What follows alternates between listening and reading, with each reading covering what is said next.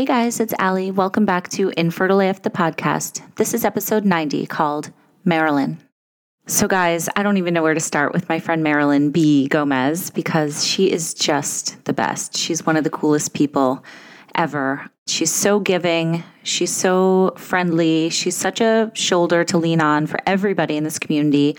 And today she's going to tell us about her journey, which lasted from 2009 to 2015 we're going to talk about so many things, including how much the holidays suck while you're TTC, the guilt that she experienced about genetic testing and whether genetic testing is playing God, how therapy and visualization exercises helped her, and how she dug herself out of a hole when she was really down in the muck, how she and her husband grieved differently and how that affected their marriage and drove them apart and then we're going to talk about how she finally did become pregnant with her daughter, Mila, but the anxiety that you have when you become pregnant after infertility. So, all these things.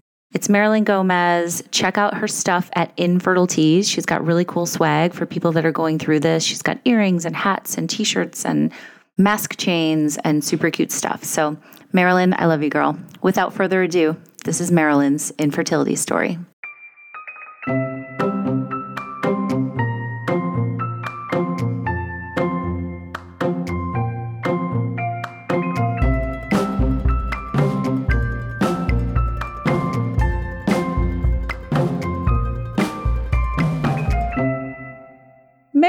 I'm so happy to talk to you today. There's a lot going on in the world and we don't need to get into all that, but it just I've like we I feel like I've really come to love you in this oh. community and just, you know, we've you've been really involved with the rally and just, you know, we've been chatting a lot and I just like you've become one of those people that I feel like I really can turn to and count on and who I love talking to. So, I'm so happy to talk to you again today because we did this before and I fucking lost the episode. so here we are again. But anyway, you're Thank you for bringing me back. You're the best. And I love this community so much. This is now my my mission. I know I it is mission. same. Yeah. And you got infertile tees, which we'll plug right out of the gate. Um, oh. I have your Le Hope t-shirt, which I love yeah. with the rainbow on it. Thank you. Um, do you know that I I think I told you this. I had a pact with myself that I wasn't going to buy any new clothing for the whole 2020, mm. and that's the only thing I've bought is your really? shirt. Yeah, that makes me feel so special. But it's like such it's a cute like, shirt. But it is so cute, and it's like I'm like, well, that's not really. It's supporting my friend's, no. you know, business. Yeah. It's not really buying clothes. Like I like no. did like some weird loophole in my mind. So yeah, um, but I'm love I'm that. Happy to buy it. I wear it with pride. Yes, and I I do want to talk about how you got into that whole thing, you know, like designing things and all that. But let's start at the beginning with your story because I know you've yeah. had a long infertility journey as well. So, were you the kind of person that always wanted to have kids? Like, did you think about that growing up? And was that always like part of your life plan? You know, Ali, I think now that I'm on the other side and I self reflect, I feel like a lot of it was influenced by my parents. But yes, I always wanted children. I always wanted a big family. I came from a family of four, and my parents, my mom and dad have massive families. They come from South America. I mean, my dad is one of 12 and my mom is one of 14. Mm. And so every Christmas we would fly to South America and spend the holidays. And I just loved being around my relatives and lots of cousins. And so from that moment, I mean, as young as I could remember, I just always had this vision of building a big family. Mm-hmm. And even like growing up, my dad would say, Well, one day when you have kids, you want to make sure. And so I felt like I was conditioned, like I, not necessarily like I, no, I didn't have an option, right? Like that was my natural mm-hmm. transition mm-hmm. as a woman, I guess. Yeah. A, yeah, because that's how they raised me. What were those family like events like when you guys would all get together? I'm picturing like tons of dancing because you dance a lot on Instagram. Yes, I do. Tons dancing of dancing, like tons therapy, of fun, right? Lots of fun, lots of alcohol, lots mm-hmm. of food. Mm-hmm. Colombia, which is where my parents are from, mm-hmm. it is a country that has so much passion and hospitality. The food is delicious, the land is beautiful. And so we would go to my grandmother's house and just really enjoy being together. And it was mm-hmm. so, such a beautiful time period in my life. And so I always envision, like, okay, when I get older and I have my own children, this is something this is the same feeling I want to captivate for my family. Mm-hmm. Okay. So flashing forward a bit, what happened when you met your husband? So I met my husband in 2002 in college, and um, I learned that he was also Colombian, which for me, I was like, oh, this is good. Mm-hmm. This Where is were you guys? We were in Orlando, Florida. Mm-hmm. We met at the, the, University of Central Florida, and then we started dating. And he is one of six, and um, so I really started painting that future. Like, okay, so he has a big family than the average American family. Yeah. Um, okay, so I'm on the right path. Right. And we dated for a while before we decided to get married because I was one of those 20 somethings that really wanted to focus on building out her career before I settled down because I wanted the big family. Right. Okay. So, yeah. Yeah. So we get married in 2009 and um and I've said this a lot lately like we were having unprotected sex and so when we got married, we just went to the OB immediately. We got married in July mm-hmm. of 2009. And so that September, I was in the office of the OB, like telling her that I w- wanted her help to get pregnant. Mm-hmm. And of course, when she asked, like, have you been trying for a year? I told her yes, because how are they going to know? Yes. I remember you saying that to me before yeah. when we talked. And I was yeah. like, yes, because I think yeah. that putting that out there for people who are listening is like a good mess. Not like you should lie, ladies, but I feel like so many people are like told to wait for a year and it's like fuck that. Like mm-hmm. why? What what's that arbitrary number? Especially if we're basically racing against our own body because right. once you hit your mid 30s you're in the yellow to red zone with totally. your egg quality like and your egg reserve, right? Right. And so I was 27 and so she put me on Clomid. I mean, she didn't do any blood work or anything like that. She said, okay, well, let's put you on Clomid. And at that time, we didn't have this incredible community where we could mm-hmm. lean in and ask questions or anything like that. No one was talking about it. I mean, totally. Literally, you cannot tell if a woman has any type of infertility. Like you mm-hmm. literally can't tell. So, and I didn't know it was a thing. And so I was on six rounds of Clomid, and she, every month she kept upping my dosage. And I just went along with it because I hadn't defined myself as infertile. It was just, okay, well, this is the year that I had lied about. So the Clomid is just going to give me an extra boost. Mm-hmm. And so eventually, on my last round of Clomid, my husband was like, What the fuck? Like, we've been at it for six months and mm-hmm. you're on Clomid. This is supposed to like boost everything. And I'm like, Okay, well, let's find a reproductive endocrinologist. Mm-hmm. What was the Clomid? Did you have Clomid crazies or like what was the effect girl, on you? girl, it was so bad. I was crazy. And I, I'm already a really like, I'm a high functioning, anxious person. Mm-hmm. And so it was like that times 10 plus hot flashes. Mm-hmm. and I didn't realize that little by little it was affecting my husband because he was just tolerating me and as I was with the Clomid, but mm-hmm. um it's it starts to take a toll like right from the very beginning because you have this goal in mind and it's not happening and right. then you're just you have this invisible checklist like okay well now it's we got to you know get back to the drawing board and we have to go to the next bullet point mm-hmm. and so I found this RE and um and of course how did you like, find the RE like did you just Google oh this is funny this is funny because I didn't even know the name of a, I didn't know what the title was for reproductive endocrinologist. I, I didn't either. Like, I, I, I, truly did not know. Mm-mm. And um, I remember I got off an exit on the highway and I saw an office that said Reproductive Endocrinology Associates. And I pulled over and I Googled it. Mm-hmm and I saw phone or on my girl, it was a Razr. No, 2009, right? Okay. Razr, yeah, not that long. Ago. It was a Razr. It feels you, centuries ago, right? And yeah, it, it, said fertility specialist, and I'm like, okay, I think this is where I need to go. Mm-hmm. So I pulled in the parking lot. I walked in, and I made an appointment, and I saw them i think maybe like a couple weeks after i went with my husband and we had a consultation with the doctor kind of gave them like the rundown. Of course i told them that i was trying for two years. I added a year. Because i needed that urgency. I wanted it was urgent. I, totally. I, mean i was on a time clock. By 30 i needed to have three children. I mean sure. it was whole like idea that I'd painted in my head. And so he um he got me in and um, they did some testing and i don't really remember what he did but he said you know let's look inside your uterus and see what's going on i think there were some shadows on an ultrasound that he did he wanted to take a closer look at mm-hmm. and he mm-hmm. found mild endometriosis and mm-hmm. uterine polyps and so mm-hmm. he cleaned my uterus up is what he said and he provided it on a video so i actually have the cd of oh that procedure which is and he did it right then and there like right away no, we didn't do it right back? away. Like, oh, okay. We had to go back. Is all I know. Can you imagine? I'm like, wow, one, one stop, stop, shop. shop. go right in. Shop. I so wish, but no, you have to, you know, wait sure. for the right time with your cycle and everything. Right. Okay. So okay. A month later, we did that, and yeah. uh, you know, this doctor gave me a lot of hope. Um, yeah. I remember coming out of anesthesia, he was like, "Okay, you're young, you're healthy. We've got the problem out of the way. So if you guys want, you could do it right now. You'll get pregnant." And then he left the room and I'm like coming out of anesthesia. And so I was like, what? Okay. That is very confident. And so I'm like, okay, I believe my doctor. Mm-hmm. That was the that was the issue.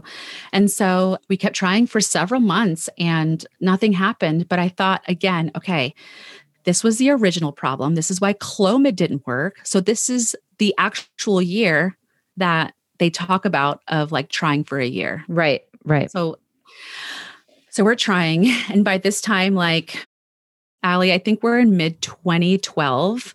Okay. And my husband gets a fantastic job opportunity in Salt Lake City, Utah. So we packed up our little condo and drove from Orlando, Florida to Salt Lake in November of 2012. And on the drive there, I'm like, okay, I'm going to find a reproductive endocrinologist because right when we get there, like I need to have an appointment. Yeah, we're going again.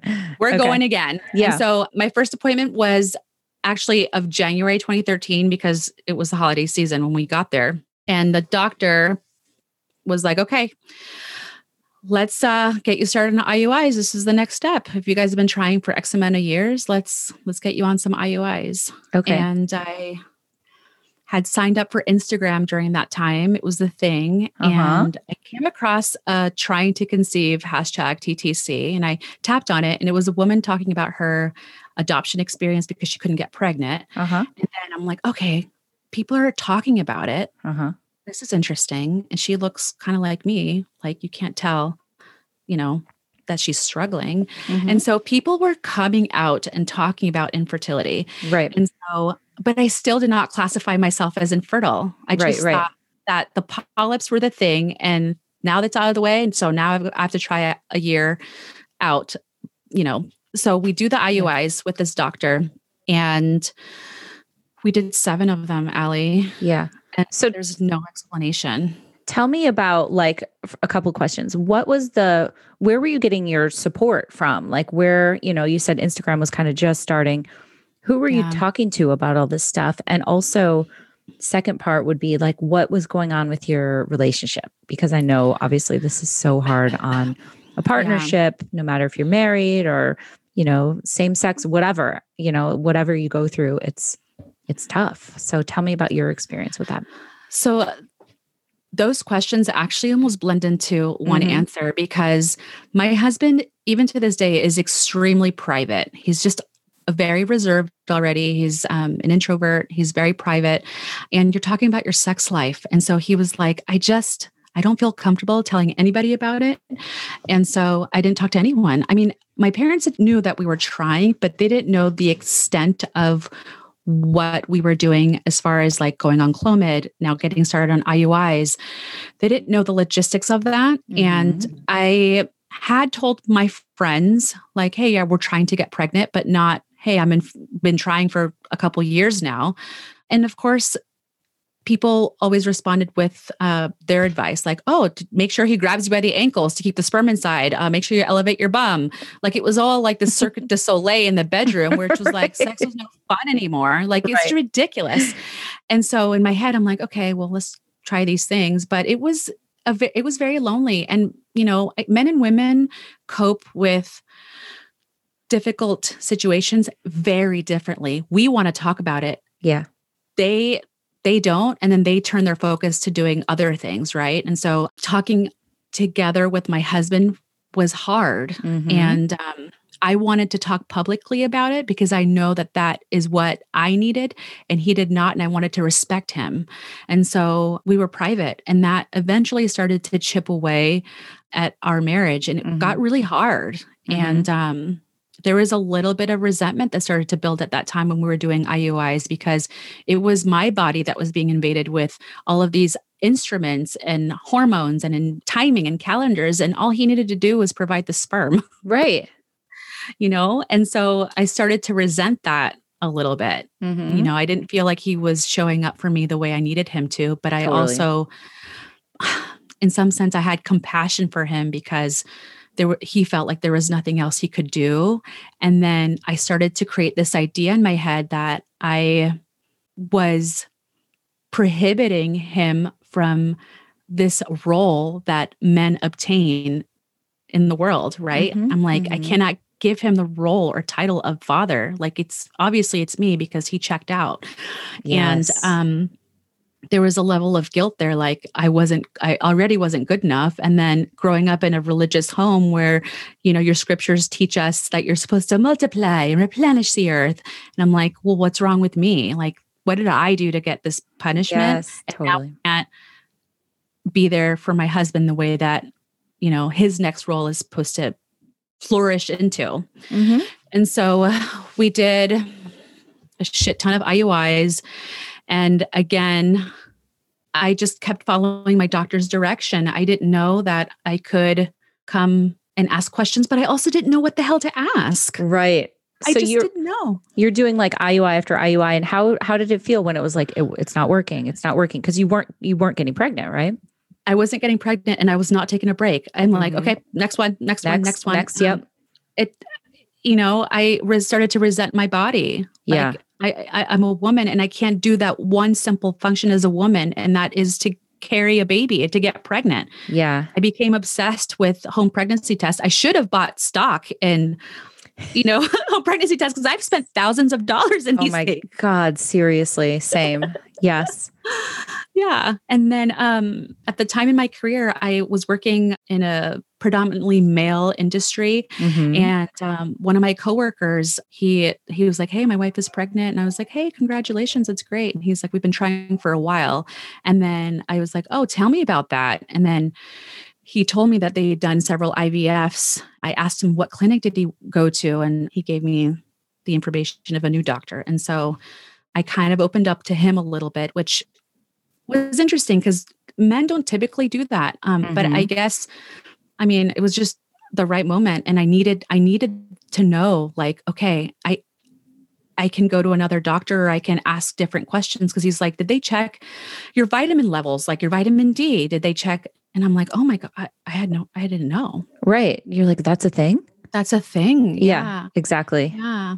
And so um, I went to my, I call him the IUI doctor because he did so many. I'm like, mm-hmm. I went to the mm-hmm. IUI, back to the IUI mm-hmm. doctor to my WTF appointment. And he's like, uh, I asked him, I said, Hey, what do you think about vitamin D? Does that affect infertility? And he would not even entertain any questions that I had. And that's when I knew, okay, if I'm paying this person X amount of money, like you better be able to entertain some questions for me. Right. And so I went to the doctor that my colleague and his wife went to, and I switched REs. So by this time, Ali, we are in late 2013. Oh my and God. um, yeah, it's a wild and ride. The money, I mean, the money oh. that's spent too is like a whole nother conversation, right? Because it's like why well, is it so expensive and and it's so unfair mm-hmm. and can i tell you is that um you can call your insurance company and talk to them, mm-hmm. right? You can talk to them and talk to whoever does the billing at the office. How are you coding these IUIs? How are you coding these ultrasound visits?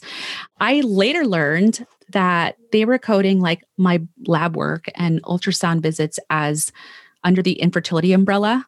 And so it was eating into my maximum coverage. Mm-hmm. And mm-hmm. so I later learned because I had another clinic code it differently so that I still could use like the chunk of my infertility coverage for IVF. Right.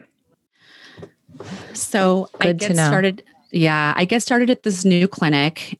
Loved the dialogue with this woman. She said, hey, it sounds like you have unexplained infertility, which for me was like, okay, this day and age with all of the technology and all of the advancements and things that we've we've cured in the world, you're telling me that you cannot identify why I cannot get pregnant. Right.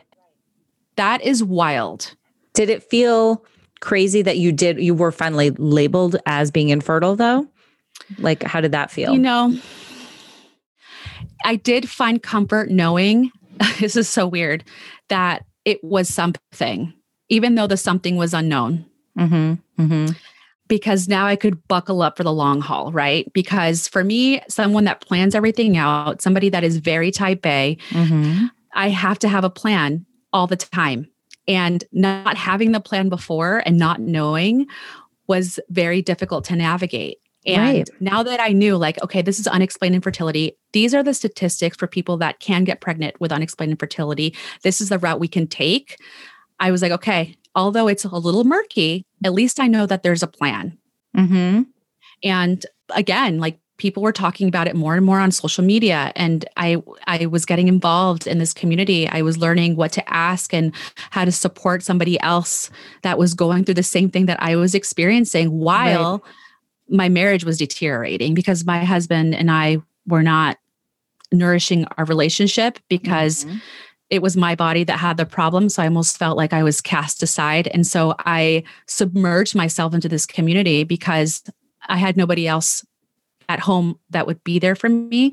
And again, feeling guilty that I that it, it was taking so long for me to make my husband a dad. And you know, one of my really good girlfriends, um, I remember having coffee with her once. Sorry for pivoting real quick. No, that's okay.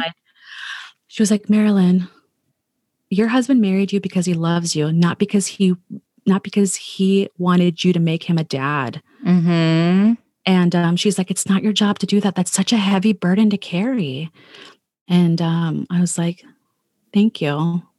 And, you know, after that conversation, I knew I needed to see a therapist Yeah. because I, I didn't want to continue feeling guilty, but also resenting the relationship. Right. Yeah. So I got geared up. So this is happening like parallel. I'm getting ready to do therapy and then I'm getting ready to do my first IVF, which can I tell you, I thought that like IVF was so expensive because it guaranteed you a baby. Yes. Okay. So I wanted to ask you about that. So yesterday we did a campaign for World Fertility Day that was like fertility confessions. And that was one of your confessions was that, you know, you thought IVF guaranteed you a baby. So did I, Marilyn. yeah. And I thought one of my confessions was I thought IVF was for like a choice. Like I thought it was like people that were like, oh, I want to have more than one kid. I didn't realize it was like a Mm. medical procedure that people, you know, needed to have. I thought it was like an optional thing where it was like, oh, you want to have a litter Yeah. of babies? Like, yeah, I Ali, so when you shared clueless. that, when you shared that, um, my, I, I- had a girlfriend that ha- used to think the same thing. Like, Yeah. I want multiples, so I'm going to elect to do this procedure. completely That's Yeah. not the case. right. I know. I know. It's not the case. Yeah. And, you know, I thought, like, okay, these are all the things that we do before we decide to buy a baby. And that's why IVF is so expensive. Yeah. And I'm like, okay, go to this vending machine and here we go. Here's where it all happens. Completely. Completely. And, um, you know, we, we go into IVF and, and, you know, to, to like sidebar for a second, back in that time, like this is now 2014 people that were talking about IVF were only sharing their success stories, not like, oh, I did X amount of right. IVFs. And it was just like, oh, I did an IVF and now I'm pregnant. And so it was like, there was no transparency, which, gosh, it's so hard to even talk about this. So I totally respect people's privacy, but there's a lot of misconception about what it actually is. So we do our first IVF and um, they retrieved 17 eggs, which 17 is my magic number, apparently. Mhm. And um, it was a fresh transfer. So on day five, we had two left. Mhm. And so I transferred those two the same week of retrieval. Mhm. And I thought it was it.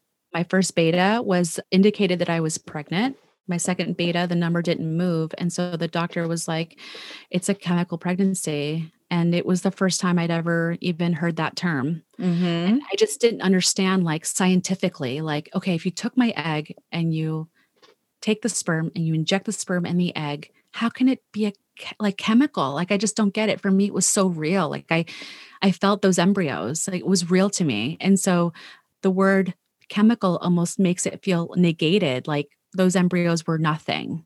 Mm-hmm. For me, they're my babies. And so it was a really hard pill to swallow. But yeah. again, I uh, geared up for my next one. And my husband and I were like, okay, we're just getting started. Like unexplained fertility, like the next one has to work. And so after the first failed IVF, we didn't, we were bummed, but we're like, okay, we got to do it again. Mm-hmm. We didn't take time to really take it all in. And I, when I shared that with my therapist, she's like, but Marilyn, you have to. You have to take it in or it's going to all crash at the same time. And in my head, I was like, but I know myself. Like, right. Uh, and I'd honestly, I wish I'd listened to her advice. And I get geared up for IVF number two. And I started to fantasize about a Christmas announcement. Yeah.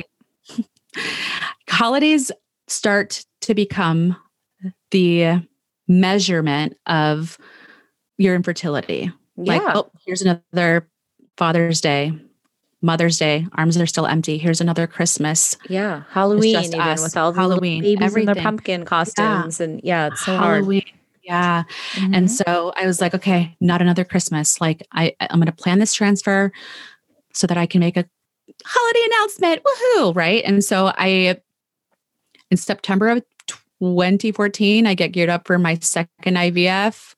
17 eggs are retrieved. Four make it to day five. We did not do PGS testing because I didn't, I just wasn't ready to take that on. Um, mm-hmm. I didn't really understand, honestly, what that meant. And yeah, that was another one of your confessions. Yeah, if you don't mind me bringing yeah. that up again, like what were, what were you thinking it was? You know, I think when I had started talking about IVF with my family, see, I was brought up in a conservative household, like I mentioned earlier. Um, mm-hmm. They they were really skeptical, and they're like, "You just need to put it in God's hands. Like God is in control." And I'm like, "But but he's but he's not in control here. like mm-hmm. my body's just not not doing it." And they're like, you know, it's playing God. And so I had that guilt bubble up inside of me of, you know, as a child in a religious household of like questioning God. And so it felt wrong. And even going to an, a reproductive endocrinologist, even though it was time to do that, I felt there was a level of guilt like, oh, this is my punishment for things that I did wrong, you know, growing up. And now I'm questioning God by having a man, like a physical human, try to get me pregnant instead of like being faithful, right? Mm-hmm. And so it was something I wrestled with. Plus, the doctor didn't do a good job explaining what PGS testing was. She literally yeah. handed me a pamphlet, and I'm like, a pamphlet, and a, and a, in the pamphlet was like, talk to a counselor, and I'm like, oh, this wow. is kind of weird. Yeah, right. and so so we just chucked the pamphlet aside, and that week of retrieval, we had four embryos, and so we froze two embryos, and we transferred two embryos, mm-hmm. and I had a positive beta, and I keep saying positive beta. I don't remember my numbers. This was like centuries ago, it feels like. But yeah, you know what's um, funny is I, sorry to interrupt, but I never got my numbers. Like now it's such a thing as like beta one, beta two, beta three. Like I'm yeah. not even kidding. When I got after my, you know, round of IVF that resulted in Sunny, they called me and they're like, you're pregnant. And there was no number attached. I was like, great. And they're like, call us when you deliver. And I'm, like, I'm not kidding you. Did you know like that it, no. the numbers was a thing? No, I had oh. no idea.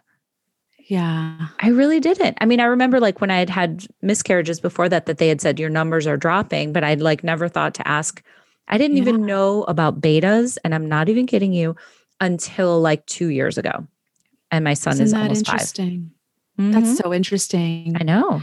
I think we overanalyze betas too. So well, I think sometimes it's funny because I was, yeah, I've talking to somebody else about this recently where it's like, it's you wonder, do we know too much now? Like, because it makes it you you know you do mm-hmm. analyze every little thing and if a mm-hmm. number's low or your progesterone drops or you know it's like it's almost like ignorance is bliss to a certain degree yeah you know once you're pregnant because you're just like okay i'm pregnant but if you're monitoring everything every day and you know it's i mean i get it i understand why people mm-hmm. do that and i love that we have all this knowledge now but sometimes it's like you know, with looking at all these numbers, I think can make people nervous. Mm, that is such a good point.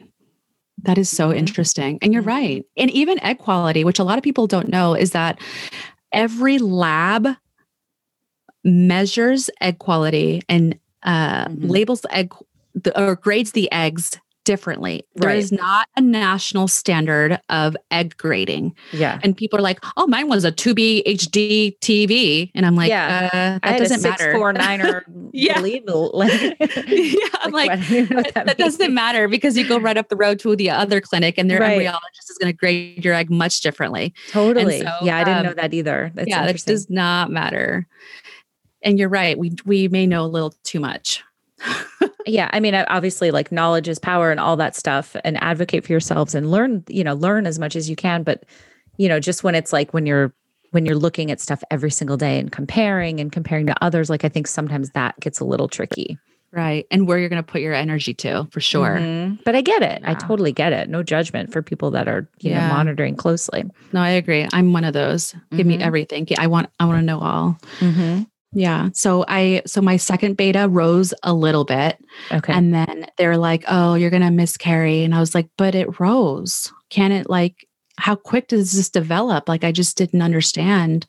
And then my third beta, it just slightly rose and the doctor's like, "Yeah, you're going to miscarry. So stop all your meds." And I thought, Mm. "Well, are you sure?" Like I just was so un- even to this day I'm like I'm still so unsure like was that the right call? Like should I have had an ultrasound? But I didn't I Oh. didn't I didn't know. Mhm. And um, again, like this on Christmas Day, actually, I remember I was watching Polar Express and I get the call and they're like, Yeah, your numbers are dropping. So Mhm. you're miscarrying. If you feel Mhm. crampiness or anything that is hurting, like you need to go to the ER. And so that news just crushed me. I just remember crumbling and Yeah. just um it, it the pain that I experienced in that moment, I was like, this is infertility. Yes. And I remember, I Oh my God, I remember the the, feeling like it was yesterday, like my husband holding me, and I was like, "This so this hurts so bad. Like, how can I move on? How can I Mhm. live another day with this pain? This is so painful." Mhm. And um, I continued with therapy and laid it all at the feet of my therapist, who guided me to a place um, and a mindset to help me find joy in Mhm. the present day and you know the the word hope i started to despise the word hope eventually for me meant that you know i hope that tomorrow is better than today so today cannot be as great as tomorrow Mm. Mhm. you know until i have a baby in my arms like i can hope and so every day i was almost like uh, waking up and rushing through the day so i can go to bed and get closer to my goal. And which was you know having a baby and having a big family. Right. and, I- and it wasn't happening. And so my therapist was like you need to stop and smell the roses. Uh, let's do some exercises for you to get back to present. And so we did a, i'm a very visual so we did a lot of visualization exercises. And um, i started to dig myself out of this hole that i Yeah. put myself in again So did that stuff it- help you with the it- therapist? Was- oh, Ali, it helped Yeah. me so much. And if I could get back in a time machine, I would make my husband go to therapy with me because while I was improving, he was dealing with pain and grief his own way. Mhm. And so it it eventually like drove us a little apart where I was doing so much better and he was still in so much pain and he wouldn't talk to me about it Mhm. and um, I had a TTC sister, trying to conceive sister, find me on Instagram, and she's Yeah. like, "Hey, listen, there's a clinic out of state right by you. It's in Colorado. I think you need to check it out." My Mhm. girlfriend, that's in her mid 40s, got pregnant at this clinic with horrible eggs. You have unexplained infertility, as you've shared. If you're going to do this again, just go to the clinic. Like, Yeah. just talk to the doctor. So this person And had so- you talked to this person before on Instagram? I had. just- Okay, I so you made a friend in the I community. made Are a you still friend. friends with this person? I am. I'm still That's friends with so her. Awesome. And she was almost like my mentor. You know, we we she i was i'm like her little sister in this regard right in this community and um, she's been on the other side for a while but her and i cycled at the same time we did ivf one and two at the same time Mhm. coincidentally and she got pregnant and i didn't and so now like presently when i see her kids on instagram i'm like oh my kids would be the same age which is Mm. a little off sometimes i'm like oh gosh that's really strange to see but Uh, yeah. she's been a good mentor I think that's common though when you see, you know, people that again, like you're cycling at the same time or pregnant at the same time and they, you know, have a healthy pregnancy and you don't, then you see their kid like, oh, my kid would have been starting first grade or second grade. You know, a lot of people do that. It's really Yeah. hard, but it's also kind of a coping, like it makes it real. Like it almost validates. exactly Like, yeah, I'm grieving because this happened. Mhm. You know? Yeah. yeah because you can't see i mean you can't see what wasn't essentially like right. there and flourished Yeah. I think that's sometimes the heart one of the hardest parts about this whole thing is the grief of like what could have been.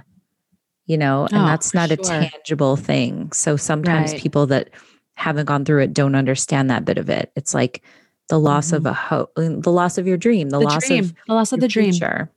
the dream Yeah. that you wrote right and so my therapist helped me decide she's like but you can rewrite a new one Yeah. Like you choose to rewrite a new one and it sounds easy but it's very hard you literally have to choose to do that every single day hmm Yeah. And so in 2015, March 2015, I flew to Colorado for a one day workup to this new clinic. And they did so much testing on my body. And I realized that the other clinics I had gone to were template matching and basically just giving me the same blanket protocol that everybody got. And this new clinic was going to cater the protocol based on my body. And so they Mm. were like, we're not going to take the two frozen embryos from your last IVF. You're going to leave them there because we want to control your egg quality from the very beginning with supplements. So they had me on acai berry supplements for Mhm. several weeks leading up to retrieval.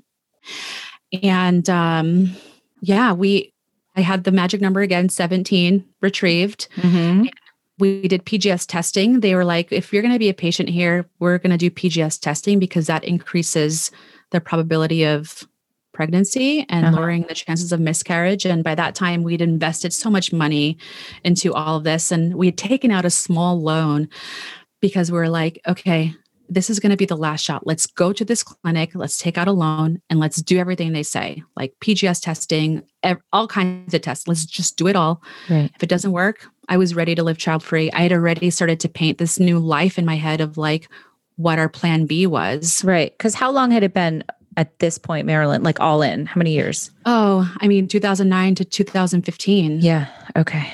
It's Yeah. A long damn time. A long time. Yeah. And so, and that's what we did. We did PGS tested seven embryos and Wow. two two came back normal. hmm And my retrieval was during the summer and the doctors wanted my body to get back to normal, like zero hormone medicine in my in my system to get my body to its normal state to get ready for transfer which was September of 2015. And so we flew back to Colorado September of 2015 where we transferred two genetically normal embryos and I remember that day like it was yesterday. I woke up feeling nothing. I was like, okay, this is my next bullet point. This is the last thing I'm going to check off my list. I had just adopted and rescued a dog. Mm-hmm. I was ready. I'm like, he's going to, he's here with me. Like, and we, he came with me to my embryo transfer. We brought him with us Yeah. Oh. and it worked. Like, I got pregnant and my ultrasound showed that one took. And Okay. I, I didn't really believe that it worked. Mm-hmm. So wait, this was what month? 2015. This was September of 2015. Okay. So we were pregnant at the same time. Yeah. I wish I'd known you back cute. then. I did my transfer in April. So yeah. Yeah, I know. And I I got to announce my Christmas pregnancy, which to Mhm. me, even announcing it felt really weird. Like I was Mhm. jinxing myself. Like, and I truly, you know, it's hard. And I think sometimes it's hard to talk about in this community, like if whether you had a good pregnancy or bad pregnancy, because Mhm. people are trying so hard to get pregnant. Right. Um, but my pregnancy was ridden with a lot of anxiety. totally. Yeah. And I just, you know, thought it was not real and not going to happen. And so I delivered my beautiful girl in June of 2016 and she her name is Mila mm-hmm. and she's an incredible little human and you know, I still had this vision of wanting to expand my family. And so I sat on those two embryos that were frozen for several years, looking at the $700 storage bill every mm. every year. I'm like, oh, mm-hmm. they're still there. Yeah. And so last year I was like, okay, I'm in my late 30s. I'm turning 40 soon. I just want to get this over with. I'm like, I don't want to have this hanging over my head anymore. And I, if they work, great. If not, then I have to close this chapter. So I, we actually moved to Charlotte during this time. And so we're in North Carolina. I flew by myself mm-hmm. to transfer those two frozen embryos last year, October of 2019. Okay. And I didn't want my husband to come or my daughter. I just, it was for me, like it was a spiritual experience for me of like going to pick up my my kids. Yes. Oh, I love yeah. that. Yeah. And so one of my very good friends took really good care of me. She picked me up. She took me to the clinic. She was in the room with me during transfer. It was a beautiful spiritual experience. Um, and, you know, 10 days later, I would learn that it didn't take. Mm-hmm. And um, I took, which was crazy because I tested early and I got a positive pregnancy test. So it must you have did. been a chemical. Yeah, I got a positive test. The line got darker and then the levels went down to 10. My beta was a 10, which is a joke. The oh, doctor wow. was like, my nurse was like, um, continue with your meds. You're pregnant. I'm like, listen, I'm not pregnant. I've been in this game for a very long time. This is this is a joke. Like I was so yeah. upset. Yeah. And um, yeah, I mean, I wow. stopped my meds immediately against their recommendation uh-huh. and, uh-huh. you know, right. got my period what was supposed to come. Yeah. And I grieved. I, I allowed myself to grieve for like 24 hours. And uh-huh. then, and then I said, okay, it's time to close this chapter and start painting and creating a life where my new dream is one child, right? Mm-hmm. Like I have this beautiful miracle. Now mm-hmm. I'm going to make this normal. This is going to be normal in yeah. society that always says, "Hey, we're going to give your kid a sibling," you know. Right. And so that's where we are. And yeah. you know, my husband still wants more children, Ali. Like he mm-hmm. talks about it all the time. And mm-hmm. it's, you know, something we talk about often and I've decided that for my mental health, for me to be level headed and good and show up the way I'm supposed to, like I have to really just close that door. Yeah, I think that makes sense for sure. Mm-hmm. I would love to ask you a little bit more about the embryos. So, yeah, just not, I hope this doesn't like open up anything for you. I'm oh, sorry, it doesn't. But, but it's, I think it's interesting when people do have, you know, more embryos that they're, that are on ice, for lack of a better mm-hmm. term, in storage. Mm-hmm. And I think there's a lot of complicated feelings that go on with that. Like, what are you going to yeah. do with these embryos? Do you want to keep paying to keep them frozen, even if you know you're not going to use them? Do you mm-hmm. donate them? Do you let the rent expire? You know, like I think it's, and that's something I don't think people talk about enough. So I'd love to hear just yeah. obviously you did what you did, but was it a hard decision? Did you ever think that you, I guess what I'm trying to say is, what was your thought process leading into that decision of going to transfer your final two embryos? Yeah. You know, for a while, I thought my husband and I were not going to make it mm-hmm. because infertility was just so hard for us. Mm-hmm. And I thought, okay, if something were to happen, like if him and I split up, what do I do with these embryos? Because he would have to like sign off or present himself in some way. Right. Do I have the guts to discard something I worked so hard for that right. are like, for me, they're babies. They exactly. are babies.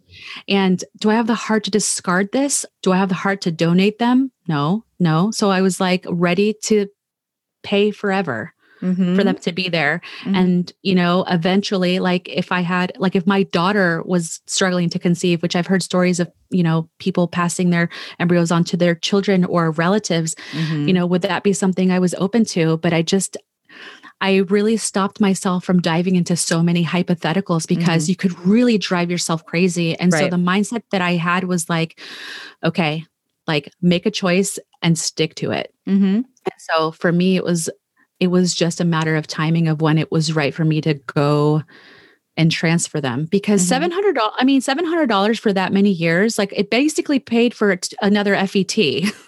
right. Yeah. And so for me it was a no-brainer. I was ready to give them a shot, but I know people Ali that have lots. I mean, we're talking a dozen on ice. Right. And I, I think that it's conflicted. Real, yeah. Yeah. And I think people really do struggle with that. That's why I wanted to just yeah. ask your opinion about it's, it a little bit more. And I don't so think hard. there's a right or wrong answer. I'm just yeah. curious. Like, mm-hmm. I don't it know what hard. I would do.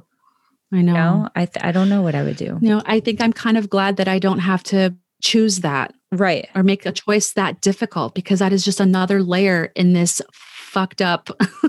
Yeah. And I think that's part of the reason you probably did make that choice, not to like yeah. put words in, is like at, the, at, least then that door is closed and closed. you don't have to worry or wonder or what if mm-hmm. or you know, mm-hmm. it was like I'm going to try it and then there's no more of that if it doesn't take, you know.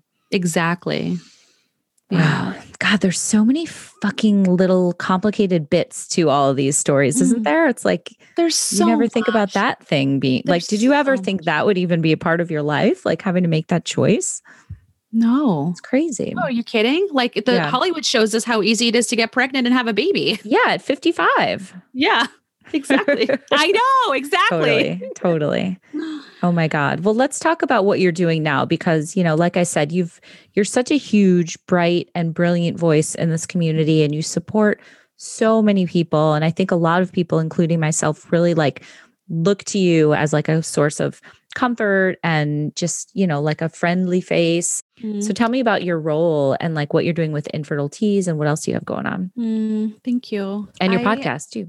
I really honestly am very passionate about three pillars in this community, but also it, it could tra- translate into anything that you're going through in your life that's very difficult. And that's a self advocacy, advocating mm-hmm. for yourself, knowing mm-hmm. your body, asking questions, demanding answers from your physicians, community, finding your community, finding your tribe, leaning into your community. Because mm-hmm. when you find other people that know and have been through the thick of it and are going through the thick of it, that are experienced, they get you, they know how you're feeling, they get you. And so leaning into the community mm-hmm. that understands you is so powerful and healing and finding a way to heal while you're experiencing it. And so, you know, infertile tees to me came when I was a month before I had my last embryo transfer last year. I was searching for something cute to wear for transfer day and I didn't like anything. Everything was so corny. And I'm, you know, a super like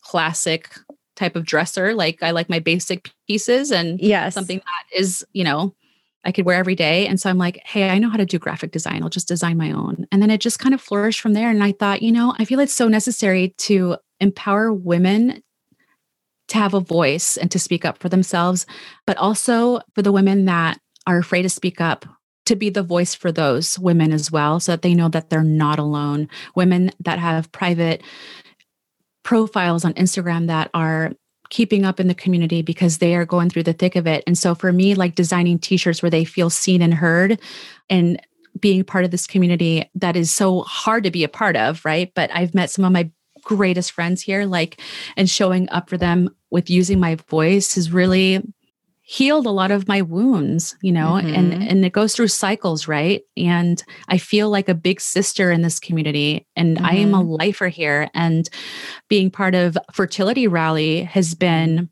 so healing for me mm-hmm. um, in ways that i didn't know that i needed that's good um, granted like it's not it doesn't feel the same as going through the thick of it. But, right.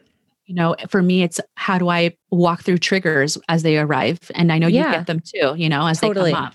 Yeah. Yeah. It's like I wasn't even in this community until I was, you know, out on the other side. But I feel the same way. And not just because it's our membership, but like I feel like with the support groups and stuff, with the rally, I feel so much better. It's just like therapy, no matter what it you're is. going through. And it just feels so good to have this community of badasses yeah. coming together, you know? So there's so much power. There's so yeah. much power in healing yeah. and community.